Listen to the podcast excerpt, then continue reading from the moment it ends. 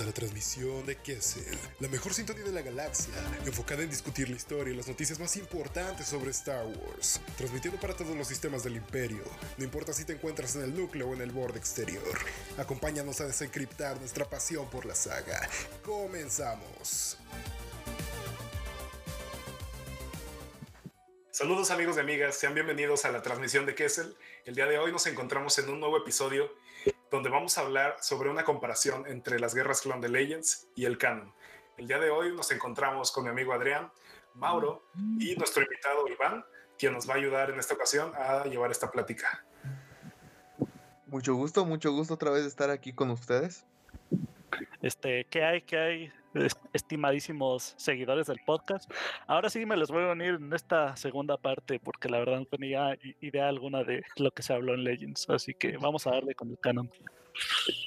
Y bueno, eh, sean bienvenidos una vez más al podcast. Como ya lo mencionó mi compañero Marcos, vamos a hablar un poco sobre eh, las guerras clon en el canon y en Legends y pues a ver una, una, comparación, ¿no? Para ver cuáles eran las diferencias, porque las hay y están muy marcadas.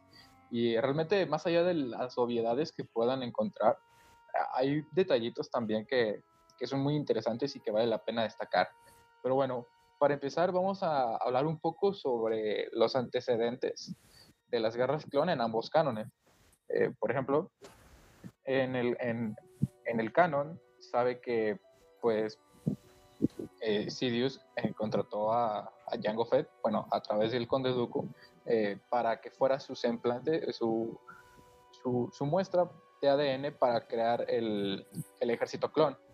En Legends, antes, antes de que siquiera se tuviera planeado a, a Jango Fett, eh, Plagueis y Sidious tenían pensado usar eh, Jinchorris porque estos eran inmunes a la fuerza y pues para combatir a los Jedi eran muy útiles porque pues sus poderes no serían efectivos contra ellos. Sin embargo, al ver que los Jinchorri eran muy agresivos eh, y no se podían controlar, eh, eso resultaba ser muy peligroso para, para los mismos eh, Sith, o sea, para Sidious y para Plagueis.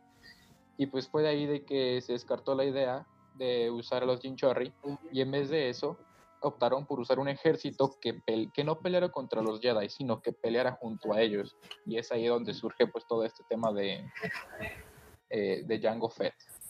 Y bueno, no sé qué tengan que añadir mis compañeros este, Mauro, eh, Marcos o Iván. Sí, efectivamente eh, te iba a mencionar que este sí, en, después salió esta historia que se llama Temporada de Casa, que es donde se nos muestra exactamente cómo es que Jango Fett fue contratado por el Conde Dooku en su palacio. Y ahí es donde justamente Jango le pide un clon inalterado para su, su pago. ¿no? Ah, sí, así es, los cómics de temporada de casa. Eh, y bueno, en paralelo a los, a los cómics de temporada de casa, donde pues en esos cómics se contrata también a, a Fett para darle casa a Komaribose, que era una espada de Dooku. Eh, y pues esa era como su prueba, ¿no? Para, para ver si era un, un digno, este, como esa, eh, implante para el ejército clon. Sí, en cambio, mencionar que, si me permites, este, te quería arreglar o agregar que también lo contrató por el hecho de que lo había visto asesinar Jedi, ¿no? En la batalla de Galileo. Ah, sí, es verdad. Donde lo vio combatir Jedi con sus propias manos y eso fue lo que también lo convenció. Sí, y bueno, en paralelo al canon hay una historia que salió recientemente, creo que fue en el 2019, con esta serie de cómics de Era de la República, donde se, narra un poco también sobre cómo fue lo que, eh, bueno, cómo fue, cómo fue que Dooku contrató a Jango Fett, porque si recuerdan en el episodio 2, eh, Jango Fett le dice a Obi-Wan que lo contrató un tipo llamado Tyrannus en una de las lunas de Bogden eso en Legends realmente se desecha y se toma como una mentira de Jango Fett. Sin embargo, en el canon, eso sí se mantiene y se narra en el cómic. Eh, y no sé qué es lo que tenga Mauro que decir sobre, sobre este cómic que él fue que lo leyó. Eh, sí, fíjate, Adrián, que en, este cómic la verdad no tengo mucho que agregar más que lo que tú ya dijiste, ¿no? Que era una reunión que se dio en este lugar llamado Las Lunas de Bognen entre Tyrannus y nuestro querido Jango Fett. Eh, pero lo que realmente yo quisiera hablar es sobre el verdadero trasfondo como inicial prematuro que nos da las guerras clon, vaya. Pero eh, me refiero a incluso cosas de antes del, de que ocurrieran los eventos de la amenaza fantasma, remontándonos a cuando Doku era miembro de la Orden Jedi y era un amigo muy, muy cercano al Jedi Saifo Díaz, que es un Jedi que se menciona bastante en episodio 2 como el responsable del ejército clon que tienen los caminoanos, ¿no? Entonces, a mí me gustaría hablar precisamente de la personalidad de Saifo Díaz, porque Sa- Saifo dentro de la Orden Jedi tenía como este poder que era una, la premonición de la fuerza. Él podía él tenía visiones de lo que iba a ocurrir en el futuro. Él, al igual que los Jedi como maestros Jedi como Eno Córdoba de Jedi Fallen Order, tuvo la premonición del fin de los Jedi y el alzamiento de la Orden Sith. Pero sobre todo lo que le asustó a Saifo Díaz fue ver a su amigo de la infancia, a Doku, este, liderar el ejército que, que traería eventualmente la caída a la orden, ¿no? Y el alzamiento del imperio. Así que Saifo, con estas premoniciones, eh, aterrado por lo que había presenciado en, en, en, sus visiones, vaya, se dirigió a camino a crear justamente el ejército clon. No sé qué tan distinta es esta personalidad de Saifo Díaz a, con la que tenemos de canon a, a su contraparte en Legends. La verdad estaría interesante sea, conocer algo al respecto sobre este Jedi en Legends, pero en canon me parece bastante interesante esa visión que, que tenía Saifo, vaya. Y pues eso llevó a la creación del ejército clon. Sí, de hecho, este, en la novela de Dark Plagueis se, se aparece Saifo Díaz incluso se ve eso de que él, él, dice que tiene premoniciones de que va a ocurrir un, un, conflicto grande. Ah, entonces también tenía esas visiones. Se me hace bastante interesante que, que esa sea otra cosa que trajeron de Legends a Canon, güey. Fíjate. Sí, así fue. Bueno, no sé qué es lo que tenga que decir este, nuestro invitado Iván sobre todo esto. Eh, mucho gusto y me gustaría agregar que la personalidad de Saifo Díaz en Legends no difiere mucho del canon, pero sí era considerado, a diferencia del canon, un Jedi muy, muy extravagante, muy raro, por así decirlo. Más que nada por sus premoniciones, por el poder de la fuerza que tenía y también por las misiones que él, eh, él encabezó. Entonces, que lo mencionen en el episodio, en el episodio, en el episodio 2 como parte del Consejo Jedi, este, pues sí viene a contradecir un poco porque era un Jedi no grato por la orden, más que nada por sus modos de trabajo, más que, más que nada ser acompañante del antiguo Jedi Duco. Entonces es muy curioso cómo este Jedi, con esta idea extravagante del futuro, de la destrucción de la orden Jedi, hay ella encaminado él solo a crear un ejército para los Jedi y que le sirviera de apoyo sin el consejo, sin la, la aprobación del consejo o del senado incluso. Oye, Me parece Iván, muy interesante esa parte. Fíjate que ahorita que mencionas eso, en Canon Saifo Díaz es prácticamente un discapacitado total, pero, o sea, sin, sin mal uso de la palabra, claro, pero es que Saifo Díaz no podía hacer cosas por sí solo. Tal era su, su ataque si podemos llamarlo así, su, el poder que tenían las premoniciones, que Saifo Díaz dependía incluso de, sus, de, de, cuidados intensivos por parte de su maestra Jedi Lin Costana, que así se llama en canon su maestra, eh, porque Saifo sí era muy, dependi muy dependiente. Él, si estaba solo, podía recibir estos ataques de visiones y, y quedarse ahí.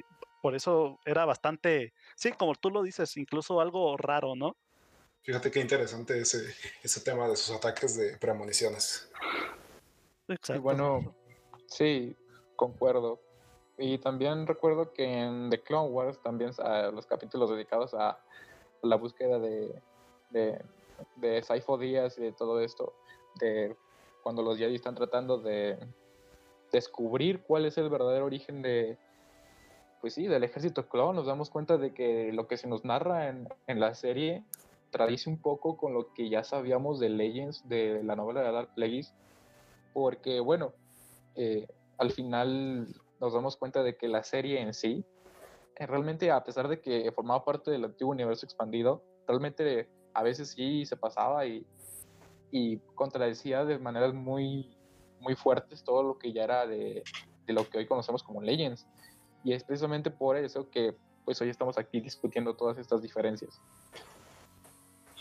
Sí, ahí me gustaría agregar que en la serie se ve como que es muy cercano a Yoda, ya que él tuvo una visión de la fuerza de él.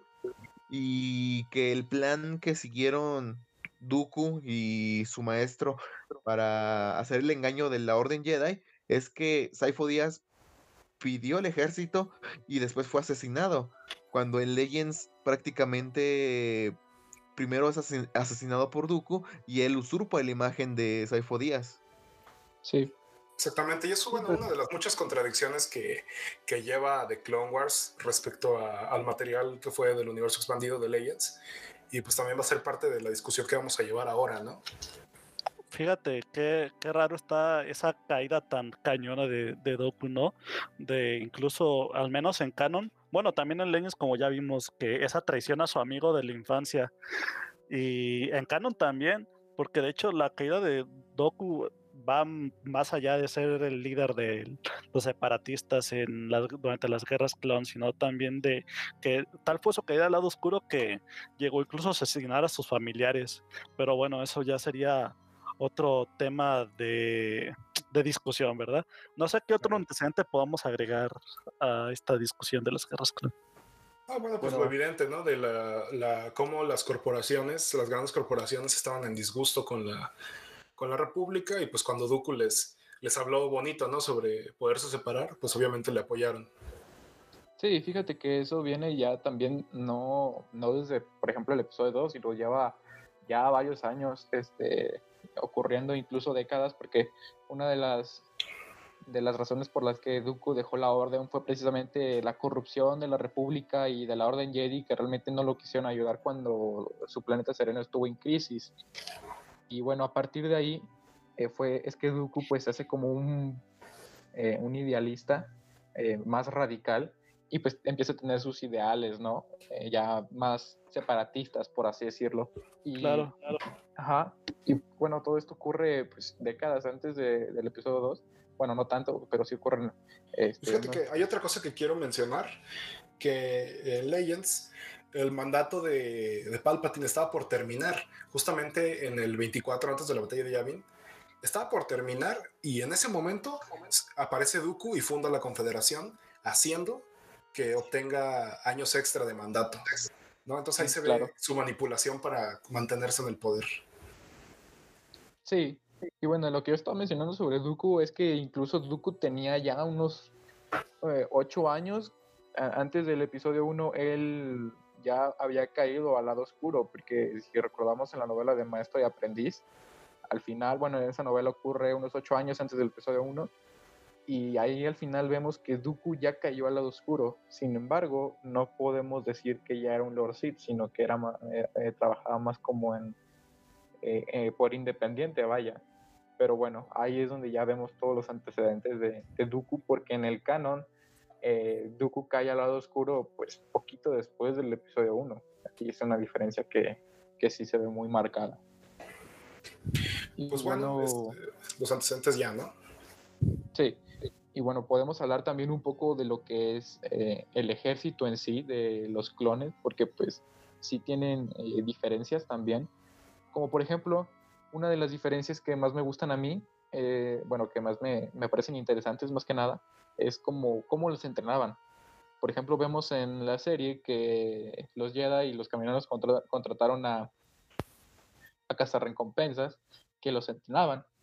Sin embargo, en Legends había eh, Jango Fett, el mismo Jango Fett se encargó de reunir a un grupo de mandalorianos y cazarrecompensas, más que nada conformado por mandalorianos, que lo llamó el Cuibaldar. Esto es en mandaloriano y significa aquellos que ya no existen. ¿Por qué, aquellos que ya no existen? Bueno, se le llamaba así porque aquellos que, que aceptaban entrar en este, en este culto, por así decirlo, en este grupo, eh, tenían que despedirse de su familia, de, de, amigos y de todo, y básicamente desaparecer de la faz de la galaxia para trabajar como entrenadores de, de los clones y de los comandos. Y por eso es que a mí me gusta esto, porque bueno, este culto a mí se me hace muy interesante y nos dio personajes muy memorables como Kyle Skirata. Y bueno, no sé qué es lo que tenga Marcos que añadir sobre este tema. A mí me gustaría agregar, eh, bueno, tomando el tema que, que, acabas de mencionar, me gustaría agregar que de parte de los separatistas, por ejemplo, podemos mencionar a, a que es un cazarrecompensas que trabajó con ellos, pues veía a los clones como prácticamente mandalorianos y dentro de su odio estaba este destruir estos clones.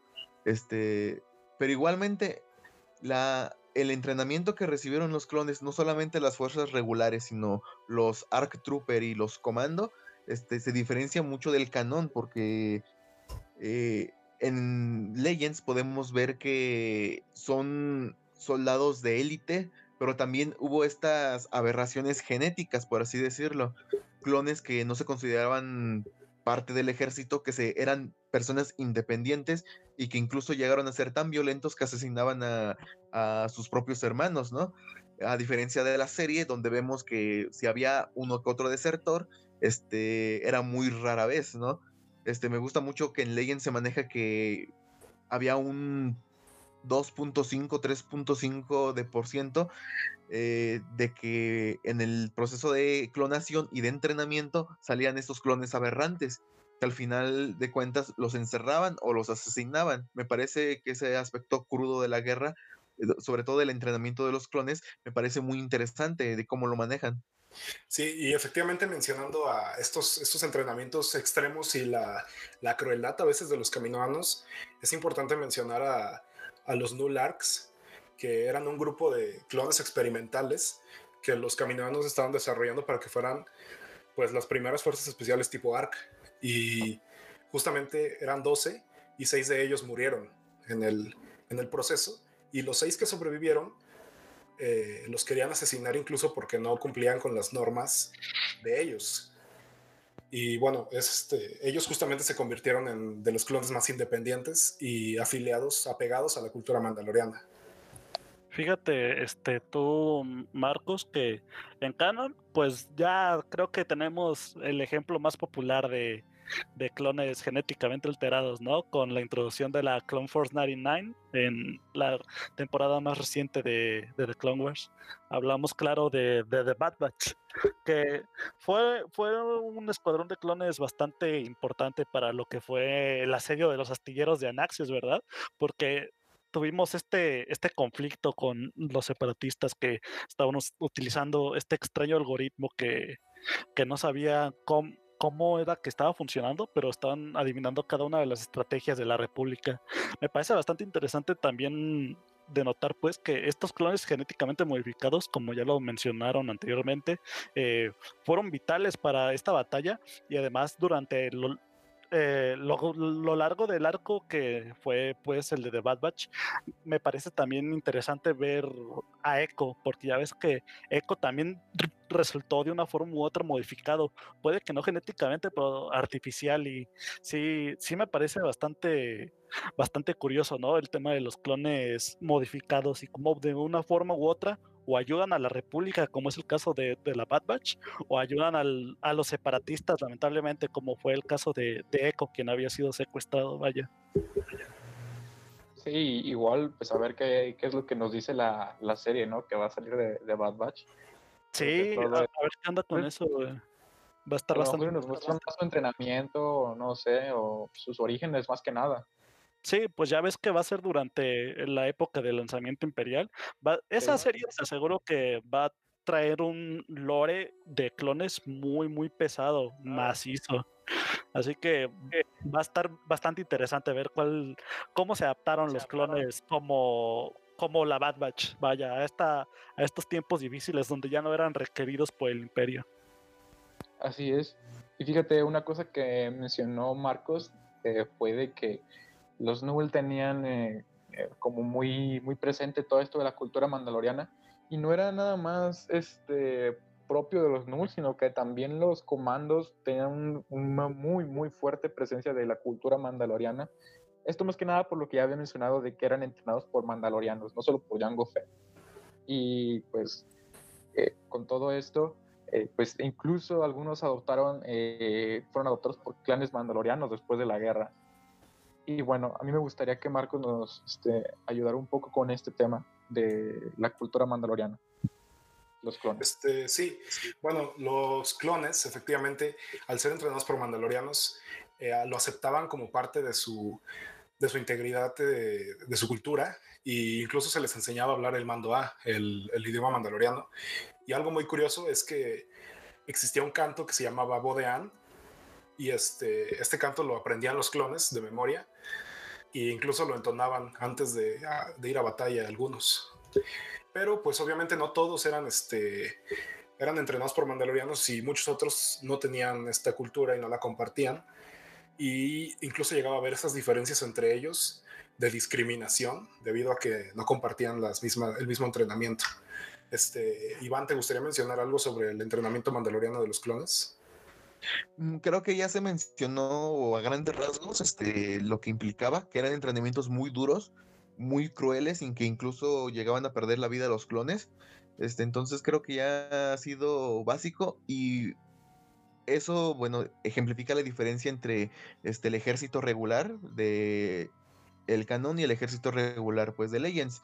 También ahí podríamos ver otra, otra de las grandes diferencias, es que en la serie vemos, al menos vemos que en la serie los clones están acompañados o de milicia local mientras que los separatistas solamente son los droides, cuando en el en Legends había milicias en ambos bandos, buscando ya sea la independencia de su sistema, buscando el bien común o la afiliación de la República o los separatistas por un recurso, por ejemplo. Entonces, no sé, me gustaría, me gustaría agrandar ese punto de las milicias de ambos, de ambos bandos. Sí, y bueno, antes de, continuar con lo de la, las milicias, que me parece un tema muy interesante, también eh, quería añadir que eso que menciona Marco sobre los cánticos de guerra que decían los clones, pues se puede ver en el juego de, de Republic Commando, que es la canción que se llama Bodean, que es una canción de origen mandaloriana, pero que también fue modificada para tener letras que se adaptaran más al ejército de, de, la República, incluyendo palabras como Coruscant, que pues es la capital de la República, y que pues era como su, su principal objetivo de, a defender, ¿no? Era como su, su casa, vaya. Entonces, pues eh, todo esto nos indica que realmente sí está muy marcada la, la cultura mandaloriana. Y bueno, no sé qué es lo que tenga que decir Mauro. Ándale, güey. Fíjate que te iba a decir que como dato interesante, eh, bastante curioso, hace, una, hace unos días leí en, en un foro de Reddit de Star Wars eh, una noticia sobre que el autor original del de, Bodean, que sale pues en Republic Commando, está haciendo una reedición, una revisión pues a, a, su tema.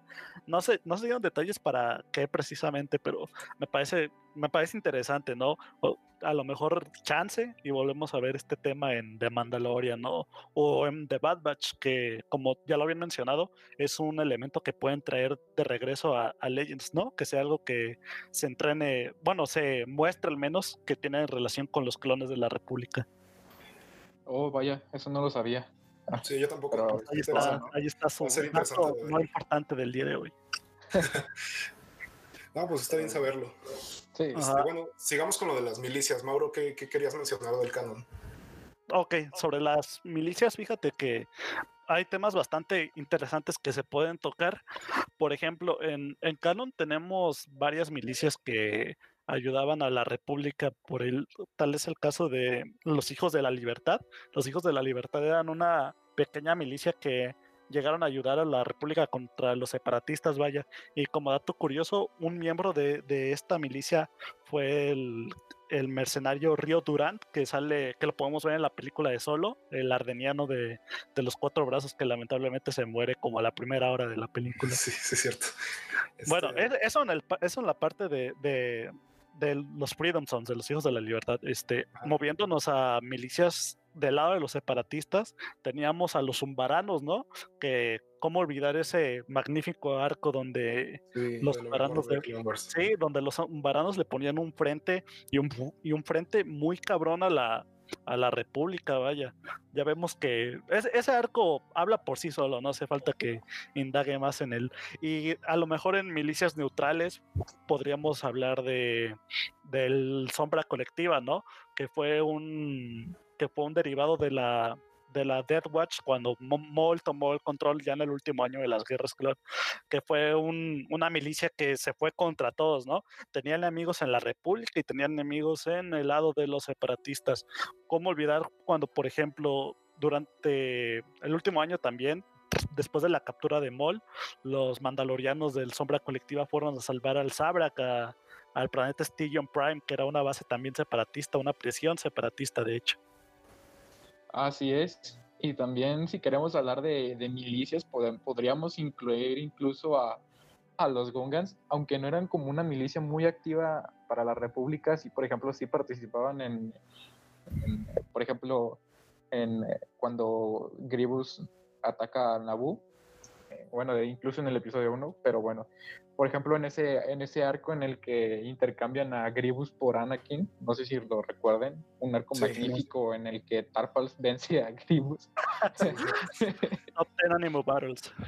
Sí, eh, Yo vi que mucha gente se quejó por eso, pero bueno, incluso pues, lo podemos mencionar como milicia porque a final de cuentas pues, sí, la República. Fíjate que también... La República, vaya. Sí, fíjate que también quería agregar, se me había olvidado, pero ahorita ya me acordé, a los Mimbanís, güey. A los, del, a los Mimbanís, los, los nativos de Mimban. Ellos ah, también ayudaron en, en, las batallas de, de Mimban que lidiaron, que lidiaron los Mud Jumpers de la República. Por ejemplo, un personaje que quisiera yo mencionar justamente de los, de los Mimbanís es un personaje que se introdujo recientemente en el videojuego Star Wars Squadrons. Hablo, hablo de Goni, se llama Goni, es una es una Mimbanís que perdió el brazo durante las guerras clon y que a, tiempos de Squadrons forma parte del Escuadrón Vanguardia, que es un escuadrón de, la Nueva República, vaya. Pero lo que quiero hablar de, de Goni es que fue una, sí, fue una Mimbanís que perdió su brazo mientras estaba atacando a unos superdroides de batalla, si mal no estoy, de, de los separatistas. Creo que sí eran unos superdroides de batalla, si no eran unos droides normales, pero sí menciona que durante una batalla con unos B2 perdió su brazo y de hecho su, el, su mano asemeja bastante al implante que tiene Anakin, ¿no? Sí, sí, sí, asemeja mucho. pero bueno, yo quería hablar también de que, eh, hablando de milicias también, bueno, como una milicia más neutral, eran los mandalorianos incluso, o sea, yo sé que no tuvieron como un mando específico, pero sí participaron en la guerra. Por ejemplo, pues la, la Death Watch, que me acordé de ella porque recordando eso que dijiste de que Uni perdió su brazo contra unos superiores de batalla, me recordó a esa escena de Mandalorian en el que la, la Death Watch eh, salva pues a, a, nuestro protagonista Din Djarin de, de unos superiores de batalla. Y bueno, no sé qué es lo que tenga Iván también que añadir sobre las milicias. Este, me gustaría mucho agregar que, a diferencia de, bueno, en el canon, a diferencia de Legends, vemos como que estos bandos muy definidos de buenos contra malos, ¿no? De los clones buenos y los, y los separatistas malos, y que solamente está conformado con droides. En Legends es muy diferente. Eh, tanto la República como los separatistas tuvieron milicias en diferentes en diferentes frentes, como los Basodranos o la milicia de Yavim, este, liderada por Alto Stratus, que eh, de parte de los separatistas incluso fue, le, hicieron canciones y poemas en muchos mundos separatistas y fueron ejemplo, de, ejemplo a seguir para enfrentar a la República. Entonces me gusta mucho ese aspecto de... Oye, Iván, yo tengo una pregunta. Cuando hablas de Yavim, ¿te refieres a la luna de Yavin? Que vaya pues a Yavin 4 o te refieres a otro planeta? No, es, otro planeta, es un planeta lluvioso, húmedo, llamado Yavin con J y doble I. Este, este, ese planeta fue un, una de las batallas más sangrientas de la, de la guerra de los clones, donde prácticamente al final la República tuvo que retroceder y dejar a la suerte a las milicias de Yavin que estaba peleando en favor de la República. Prácticamente es un conflicto que no solamente se queda ahí, sino se extiende incluso en, años posteriores, como ejemplo en la época del imperio, donde aún sigue estando presente el conflicto. Incluso ese conflicto de Yavim, este, recuerdo que la milicia, bueno, la gente de Yavim tenía como ese recuerdo de, de Anakin, ¿no? De Anakin Skywalker y de... Sí, justamente siguió afectando en los años posteriores. Ajá, así es. Y bueno, este, para cerrar esto de las milicias, también me gustaría agregar que hay una parte en Legends muy oculta de, de las guerras clon que no se menciona, que incluso, por ejemplo, en la guía esencial de la guerra, se menciona que muchas de las batallas se pelearon sin ver un solo clon o un solo droide, porque eran batallas que se peleaban solamente entre las milicias locales y las flotas locales. Por ejemplo, eh, la batalla de Esseles fue una batalla que se peleó exclusivamente entre leales a la República y leales a la Confederación. Y, por ejemplo, había otros tipos de mercenarios y así que apoyaban a los separatistas, por ejemplo. Entonces las batallas en Legends eran más como un revoltijo, por así decirlo, entre droides, clones y muchas otras especies que pues peleaban tanto por defender sus mundos como por defender sus ideales. Y es algo que, que sí me, me, dejaría que me gustaría aclarar y que es una gran diferencia entre Canon y Legends. Sí, este, este ¿cómo se llama? Este, añadiendo más información a tu punto, este, creo que una de las diferencias más notables en ambos universos es lo cruel de la guerra.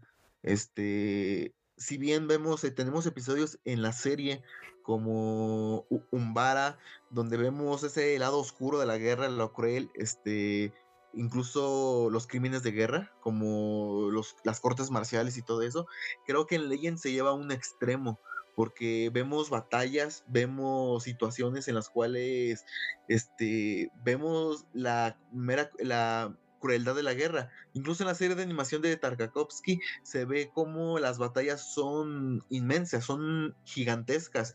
No son de solamente tres cruceros contra tres cruceros, sino son batallas donde mueren miles y miles de clones, miles y miles de droides, miles y miles de ciudadanos este, este, del planeta.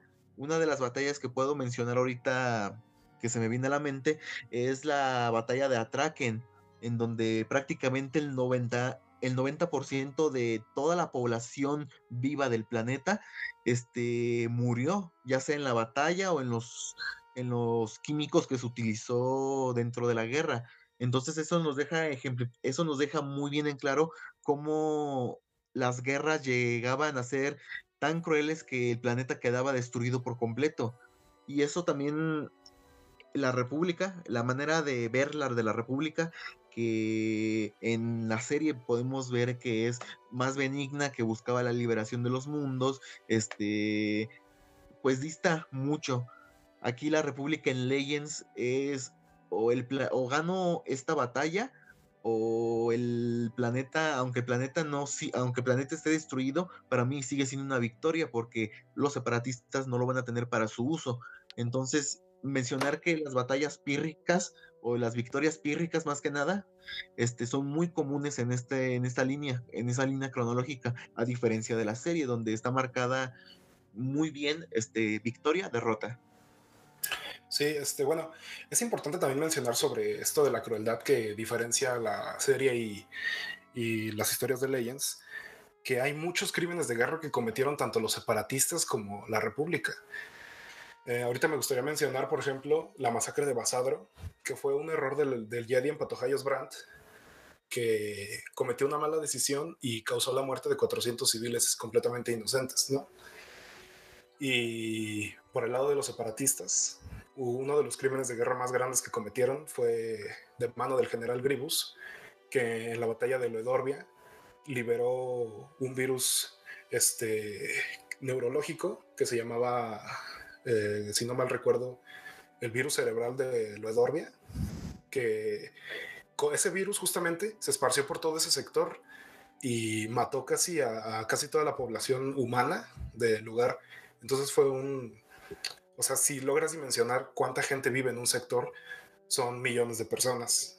Y pues también la República no se queda corta en el hecho de que cometía cosas como bombardear ciudades, como fue en la batalla de Atraken. Entonces, es muy marcada la, pues una guerra un poquito más realista, diría yo.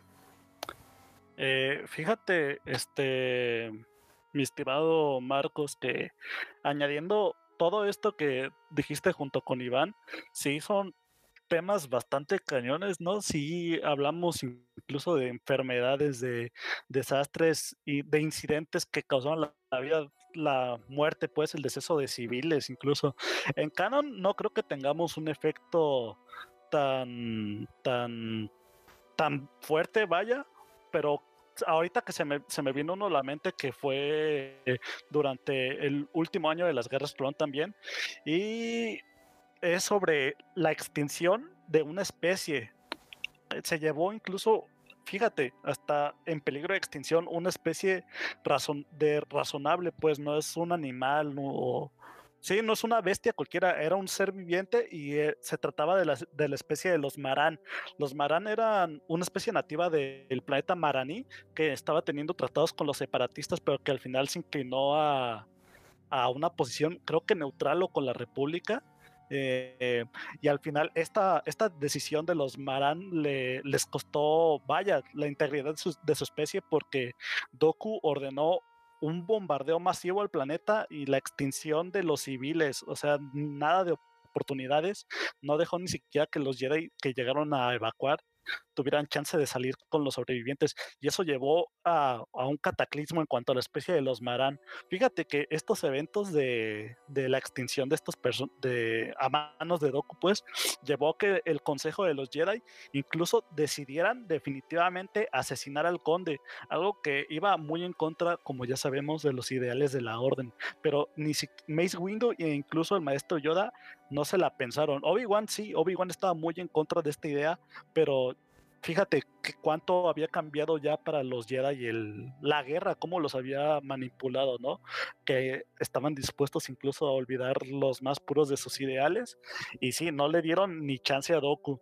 Era un plan que en el que para orquestar este plan, pues para realizar la, el asesinato de, de, Doku, se lo habían otorgado. La, la, misión era para el maestro Quinlan Boss, pero pues como sabemos al final no ocurrió tal no ocurrió tal asesinato porque Anakin fue quien se llevó la vida de Doku. Pero fíjate, sí da para qué pensar, ¿no? Cómo los Jedi también se vieron afectados, al menos en este ámbito.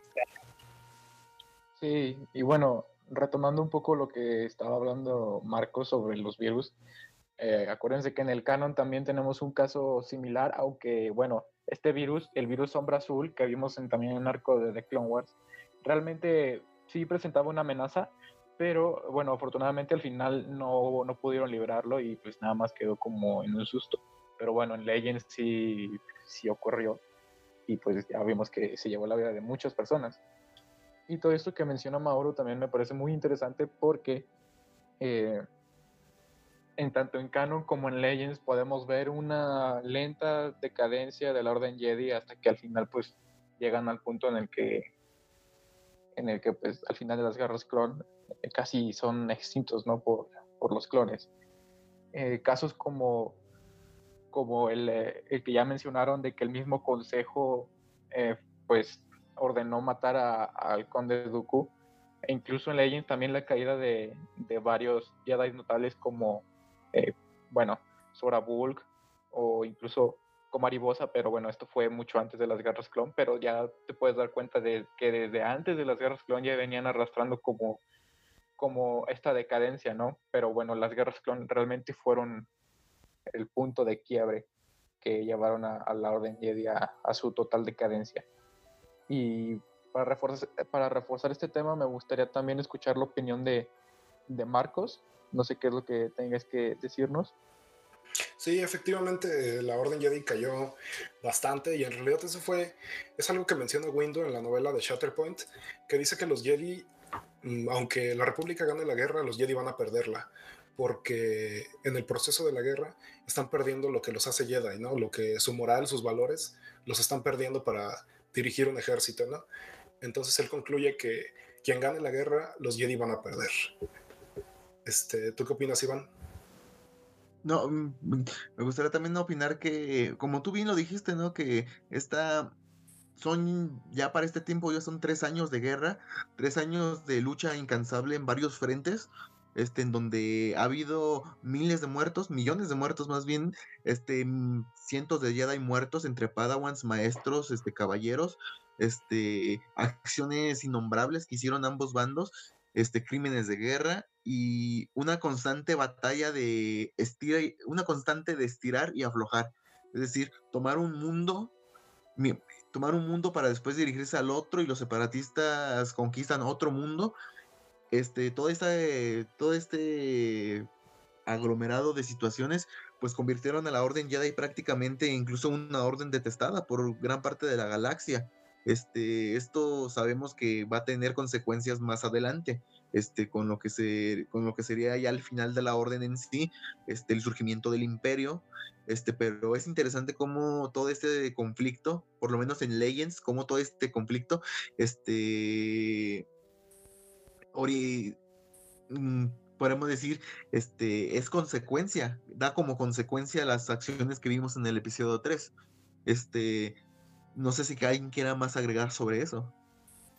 Bueno, pues sí, o sea, realmente eh, todo lo que, lo que mencionan, pues le va sumando a la cuenta de lo que al final fue eh, la noche de, los Caballeros Jedi, que fue la, la Orden 66. Y bueno, hablando un poquito de la Orden 66 y sus diferencias con el canon, creo que este es uno de, las, de los puntos que, bueno, la mayoría de la gente sabe cuáles son las diferencias. En Legends, los clones no tenían ningún chip y realmente estaban conscientes de lo que estaban haciendo. Y bueno, eso los hace ver muy, muy crueles, a diferencia del canon, que pues con todo esto del chip inhibidor realmente los hace ver más como, como víctimas. Sí, en el canon están rebajados, vaya. Sí, eh, los toman como víctimas porque podemos ver que ellos realmente no, no, son conscientes de lo que hacen y tenían muy buenas relaciones con sus eh, pues sí, con, con, sus generales Jedi. Cosa que en Legends eh, no es así porque incluso había clones que tenían pues pensamientos como de que les caían mal los Jedi, vaya, que hablaban mal, mal de ellos.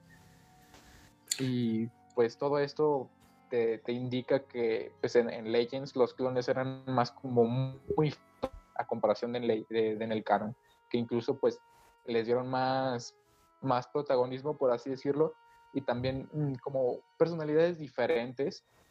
Eh, incluso pues vemos que tenían nombres, peinados y todo eso, porque en Legends pues al principio eh, realmente los trataban como, como si fueran otro, otro tipo de droides, vaya. Eh, personajes desechados, bueno, hechos para morir y realmente no tenían ningún tipo de protagonismo ni personalidad, cosa que eventualmente fue cambiando.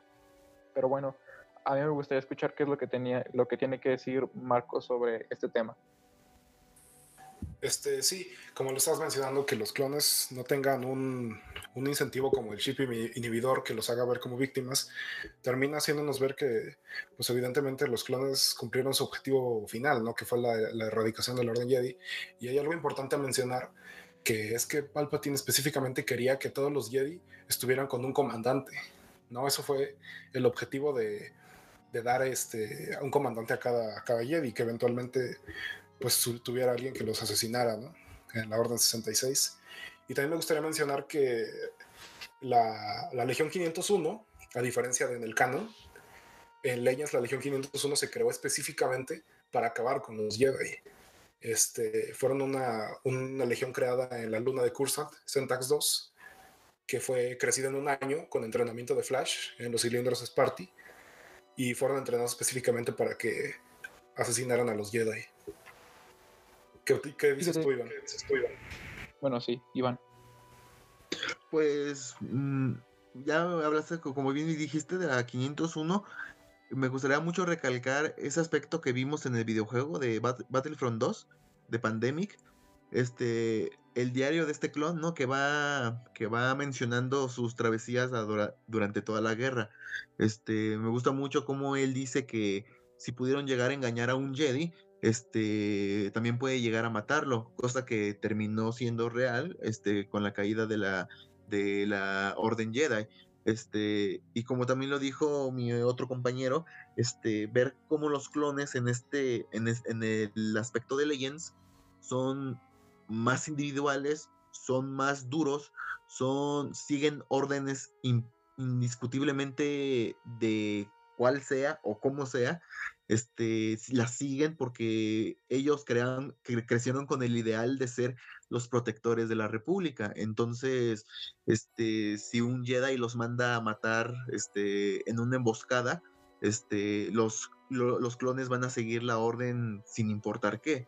Entonces eso también fue causante de que al momento de hacer la Orden 66, este, los clones prácticamente le ejercieran sin ningún, sin ninguna, sin ningún, ¿cómo se llama? Este, sin ninguna vergüenza o sin ningún, sin ningún, sin ninguna pena, prácticamente con el rencor después de esos tres años continuos de la guerra. Este, podemos ver que en el canon, en el canon, este, en la serie animada vemos que los clones incluso tenían sentimientos este, por los clones, digo, por los Jedi, que se sentían amistad y que prácticamente fueron involuntarios al momento de seguir la orden. Entonces, esa diferencia tan marcable entre ambos universos, este, también es digna de mencionar.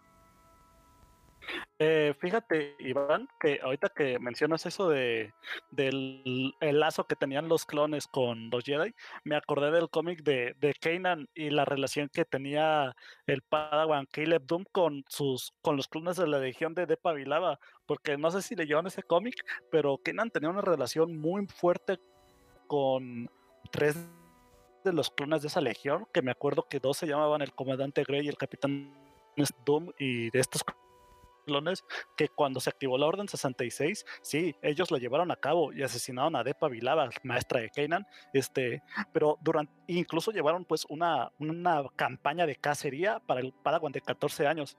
Y fíjate que esta cacería sí la llevaron y la llevaron con fuerza, ¿eh? Sí estuvieron siguiendo a, a a todos los lugares. Fue una, fue una misión bastante impresionante, pero ya cuando tenían a Kanan, ya cuando lo iban a eliminar, uno de los clones, el comandante Grey, recordó, no sé, no sé más o menos qué es lo que le pasó, pero sabía que Kanan era su, era alguien a quien estimaba, era un, amigo suyo, vaya, y recordó todo lo que vivió con, con Caleb Doom y, y como que salió del, del de la programación del chip, ¿no? Vaya. Y y, y, esta, y este momento de reflexión que tuvo el comandante Grey fue, le bastó a Kanan para poder salvar su pellejo, porque Grey desconcentró a los pilotos que estaban persiguiendo el casa de Kanan y básicamente se sacrificó para que su amigo, un Jedi de 14 años, pudiera sobrevivir, pudiera tener una vida y como ya vimos, Kanan fue un bastión vital para la Alianza Rebelde, ¿no? Así que fíjate que por al menos ahí, eh, ahí hay un legado, ¿no? Un legado de, de que la relación entre los clones realmente era importante, ¿no? Sí, sí, sí. Igual también podemos ver eso pues en la última temporada de Clone Wars, en, eh, en, el, en el aseo de Mandalore, cuando Rex recibe la, la orden 66 de Darth Sidious y él se ve como realmente está batallando para, para resistir la orden y le, le dice a Soka que encuentre a, a, Fives y que investigue todo eso para que ella se dé cuenta de qué es lo que está pasando. Y bueno, a mí, retomando un poco lo que había mencionado Iván y Marcos sobre la 501 y del juego de Battlefront, a mí me parece muy curioso porque eh, Marcos dice que, que, la 501 fue, fue creada un año, en el último año de las guerras clon en la luna de Cruzan, eh, en, un método de clonación mucho más rápido. Pero, sin embargo, si vemos el juego de Battlefront, nos narran que la 501 participó en, la, en, la, batalla de Geonosis, en la primera batalla de las guerras clon. Entonces ahí vemos como también este, sus eh, contradicciones, pero bueno, eh, por ejemplo, eh, en, en, Battlefront 2 es muy común ver estas como contradicciones porque si nos ponemos a, pensar, ahí dicen que la 501 estuvo en Magito, en Felucia, en Utapau, en Coruscant, en Kashyyyk, estuvieron en todos los planetas del episodio 3 al mismo tiempo. Entonces eso es que, eh, no es para nada verosímil. Este, Adrián, si me dejas este, agregar, eh, efectivamente sí estuvieron en esos planetas. Después en, en los cómics de, de, este, de Republic agregaron que que, este, que la 501 fue enviada a Kashyyyk y a, y a, ¿cómo se llama? Y a Felucia. Un pequeño destacamento fue enviado para apoyar a, las legiones que estaban peleando ahí, pero lo de Utapau sí está raro, porque que yo recuerdo nunca se menciona que, que, que, que habían ido ahí, pero bueno, nada más para agregar que como que le trataban de arreglar eso. Igual Karen Travis, este, a veces también tenía como sus contradicciones ahí. Bueno, pues si no saben, Karen Travis es la autora de las novelas de, de la saga de República Mando, que pues, también es donde habla un montón sobre todo esto de, de las guerras clon. Sí. Pues sí. sí, ella, ella creó unas cuantas contradicciones, pero pues también creó un lore interesante. Pero bueno, eh, no sé qué es lo que tenga que decir Iván sobre todo esto.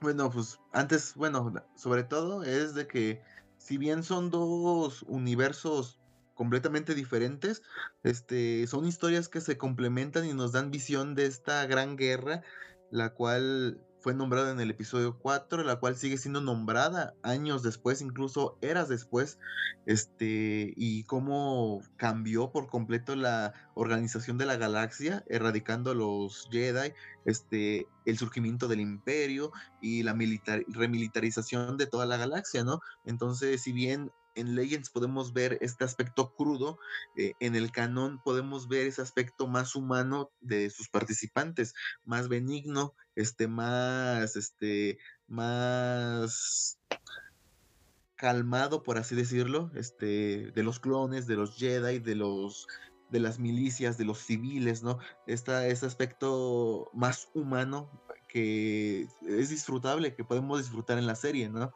Este, y bueno, creo que eso sería, podemos decirlo como conclusión de este episodio. Sí, es una conclusión bastante acertada, Iván. Estoy totalmente de acuerdo en lo que tú dices. Mientras ya aprendí bastante sobre las guerras clon en Legends, porque ustedes ya saben que yo no sé ni madres de lo que se cuenta en Legends de las Guerras Clon, pero me parece una perspectiva muy interesante, digna de un debate como el que hicimos hoy. Eh, y sí, ver este lado, este lado brutal, ¿no? Que nos presenta Legends en, en algunas novelas, como ya lo mencionó este Marcos, eh, y ver este lado humano en, en canon, ¿no? Que sí tiene un lado también brutal, como ya lo mencioné, la extinción de esta especie a manos de Doku y los separatistas, pero no se compara para nada con lo que ya estuvieron mencionando en Legends, con la batalla de Yavin, que es un tema que sí me interesó bastante. Entonces, yo como conclusión podría sacar que si bien ambas continuidades tienen diferencias bien marcadas, creo que se puede aprender bastante de cada una por sus cualidades, tanto en Legends como en Canon, pero si algo tienen en común es la caída tan cañona que se dio la Orden Jedi en cuestión de valores morales, en cuestión de dogmas. Eh, fue una caída bastante denigrante que los dejó como unos asesinos totales, unos, unos soldados más que guardianes de la paz en ojos de la galaxia.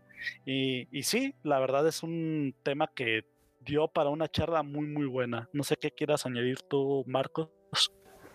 Este, sí, bueno, también pues recordar que evidentemente el final de las guerras clon trajo consigo todo lo que sería la era imperial, lo que vendría eventualmente a dar en la guerra civil galáctica. Y pues que fue una guerra que realmente trascendió tanto que incluso en Legends en la época de legado se le sigue recordando como una época muy amarga, porque pues trajo la muerte de millones, trajo la caída del orden Jedi, trajo el ascenso de, un, de este, una, una, dictadura y, y pues saber que tanto en Universe, en el lore, que esto afectó bastante, como también afecta en las historias de, pues, de la vida real, ¿no? De nosotros, que los autores que siguen escribiendo la siguen mencionando. Y pues que a la gente, a, a nosotros los fanáticos, es algo que nos encanta. Es una época que, bueno, personalmente es mi favorita. Y creo que es importante y está muy padre poder revisarla desde sus dos aspectos, en el canon y en Legends. Porque pues, se, se pueden tener discusiones amenas como la que tuvimos hoy. Y pues yo creo que esa sería mi conclusión, que no, no limitarse a, un solo canon y pues si te gusta, conocerlo todo. Y pues, ¿qué, qué tendría que decir este Adrián? Bueno, yo coincido completamente con todos ustedes. Eh, sin duda, las guerras clones un tema muy, muy extenso. Sin embargo, pues tampoco queremos estar aquí dos horas hablando sobre, sobre este tema. Nos gustaría, claro, pero también tenemos en cuenta que no todos tienen el tiempo para escuchar un podcast tan largo. Y bueno, eh, en mi conclusión, pues aparte de lo que ya mencionaron todos mis compañeros, pues es que sí, las guerras clon eh, son una, un conflicto muy, muy extenso y que, como dice Marcos, realmente no tienes por qué eh, limitarte, por ejemplo, a, a, Legends o al Canon, porque yo creo que sus diferencias y sus similitudes son las que las hacen una, una época muy, muy rica. Por ejemplo, hay quienes prefieren eh, el, el, tema del chip de los clones, hay quienes prefieren eh, la crueldad de los clones, entonces ahí tienes para escoger y tú ya decides qué es lo que te gusta y qué es lo que no te gusta. Eh, a mí en lo personal, yo soy capaz de disfrutar de, de, ambas continuidades, como ya lo había mencionado. Y bueno, sin más que añadir, eh, eso es todo. Realmente nos gustaría quedarnos a hablar de más temas, hablar un poco pues de, de, de, de, personajes más específicos, pero bueno, como ya les mencioné, eh, no queremos tampoco tener un podcast tan largo. Y de nuevo, muchas gracias por, por estar en este episodio, por escucharnos y esperemos que la próxima semana tener otro tema.